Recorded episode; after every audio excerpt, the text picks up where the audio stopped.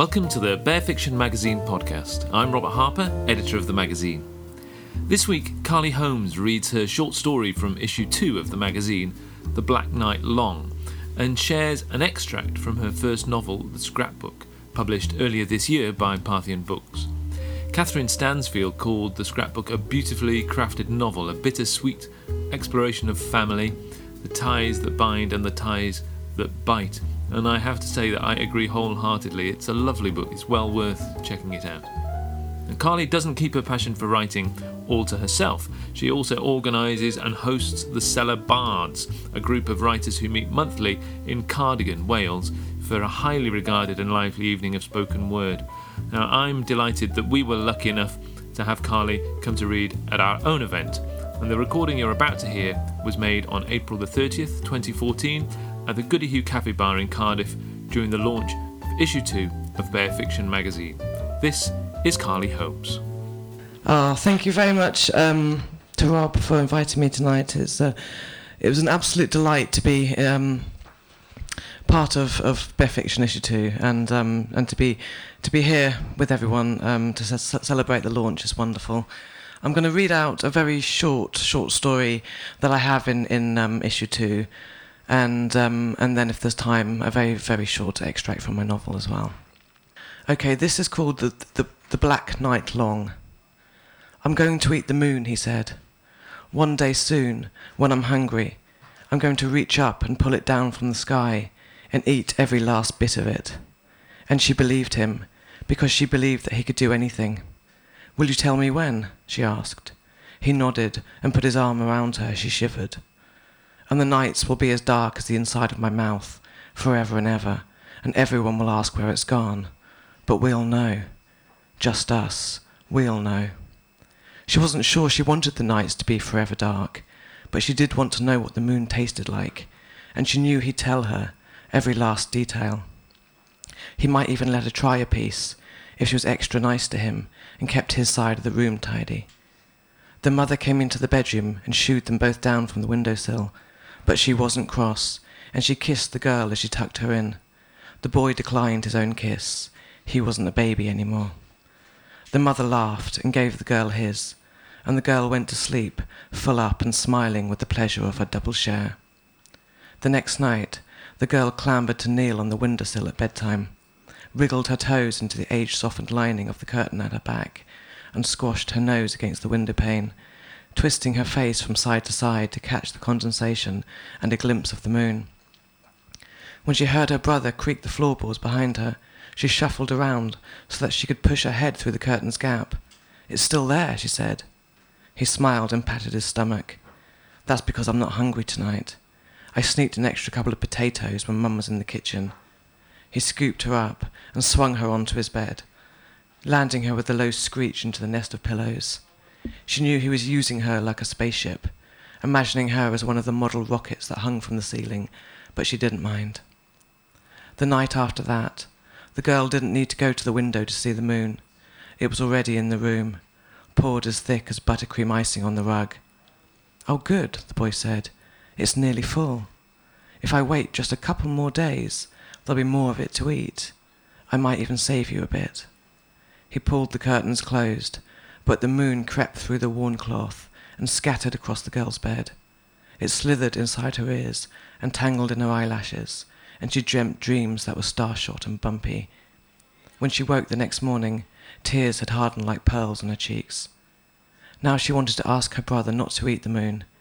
There was still a little part of her that wanted to know what it tasted like, but she knew she'd miss it if it wasn't there.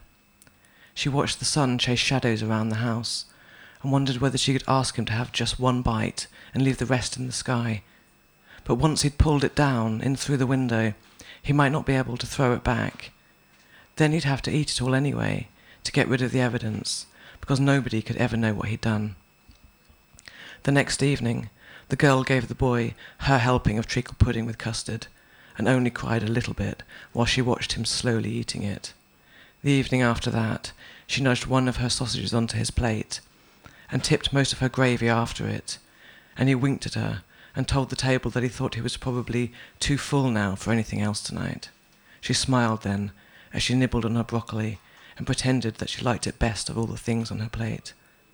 But the next night, when the moon was straining to balance its swollenness amongst the stars, close enough for even her to reach up and pull it down, her brother didn't want her helping of shepherd's pie. He said he wasn't that hungry right now. She went to bed with Mr. Grizzle's oversized head clutched tight to her throat and his single glass eye cool against her collarbone. The boy left the curtains wide so that the moonlight made the room shine like one of their mother's old black and white photographs. The girl shivered in her sleep. The bedroom was darker than the inside of her brother's mouth when she woke. There was something crouched by the window. She could hear it breathing, chewing, just beyond her feet. Her toes started to tingle and curl. She scrambled up to the safety of her pillows and whispered her brother's name. There was silence, except for that steady munch, munch, and the occasional stifled burp. She whispered again. His voice came to her thick and muffled. I couldn't help myself. I woke up and I was hungry. She leaned over to switch on the lamp, knocking Mr. Grizzles to the floor. Her brother reared up into the sharp, sudden light his palms full of the moon, and his mouth smeared with it. It dripped from his chin and left shiny trails across the front of his pajamas. He held his hands out to her. Try some. It's not as tasty as I thought. The girl screamed. She stared at her brother and past him, at the flat, relentless black at the window. The lamp flickered as if in mourning, and she thought its light too would go out. She screamed again, and heard sounds from her mother at the other end of the hall. The boy clutched his stomach and bent forward. He groaned. His face, when he looked up, was green tinged and glistening, lit from inside. He winced at his sister and held a finger to his lips. Don't tell. Then he ran from the room. The next night, the moon was back in the sky, and the girl's mother, when she tucked her into bed, pointed at it and told her about eclipses. The girl nodded and watched the thin, faraway sliver darting from cloud to cloud. Her brother smirked, but didn't dare say anything. He was in trouble for raiding the larder. Once they were alone, the boy looked across at his sister. We don't care what she thinks, do we? You know I ate the moon, and I wouldn't have spat it back out either if it hadn't given me such a bad stomach ache. He turned over and closed his eyes. The girl got up out of bed and went to the window. She stared at the sky. What did it taste like? she asked. The boy grunted and rolled onto his back. He grinned. Cream cheese, he said. The girl smiled and got back into bed. That was exactly what she thought it would taste like. Thank you.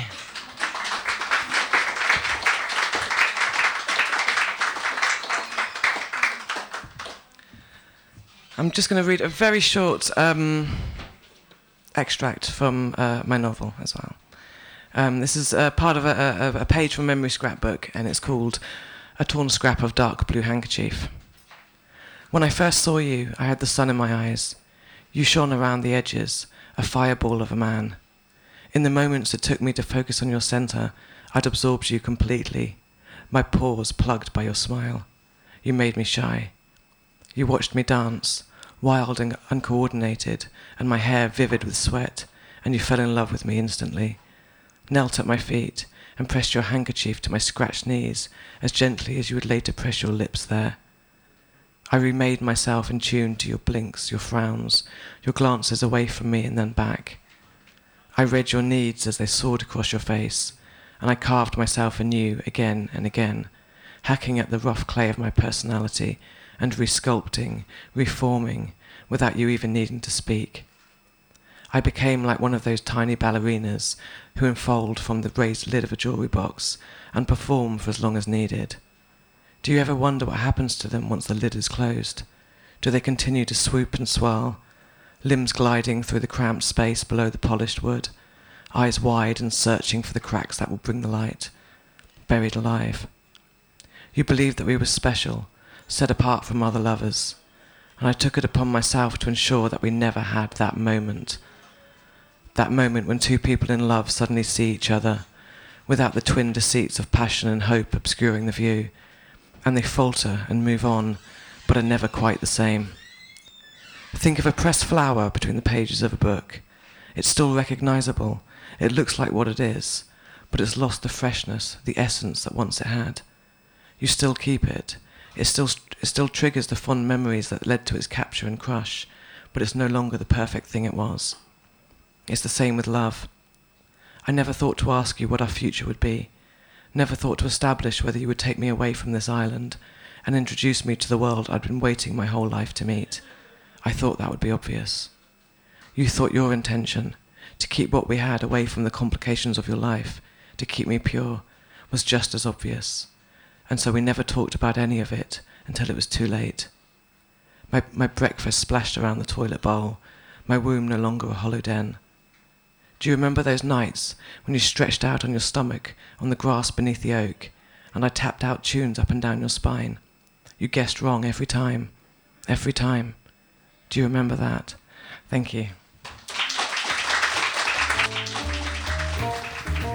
Thank you for listening to this edition of the Bare Fiction Magazine podcast, recorded on August the 21st, 2014. That was Carly Holmes. Next week, we take a slight break from our podcast as we will be bringing you a live video reading of poetry from Dan O'Brien and Rebecca Goss on Sunday, August the 31st. And we'd like your questions for them too. You can get more details on our website. You can subscribe to this free podcast in the iTunes Store via the Stitcher Radio On Demand app and on SoundCloud. You can follow us on social media on Twitter, Facebook, Instagram, Google, and others by searching for Bare Fiction. Some of the writing from Bare Fiction magazine can also be found on our website, barefictionmagazine.co.uk, where print, digital copies, and subscriptions are available to purchase, of course.